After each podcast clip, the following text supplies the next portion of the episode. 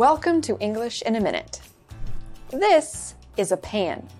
We use it to cook. Maybe Anna and Jonathan are planning a dinner party. To pan out.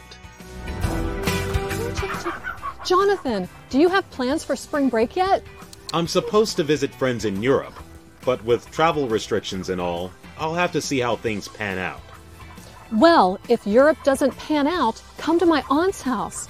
She's super mean, but she has tons of chickens. Here, chickie, Thanks, chickie. Anna. To pan out means to happen or develop. Some things pan out the way you hope, but other things don't. This phrase comes from gold mining. People use special pans to search for gold in flowing water. And that's English in a minute.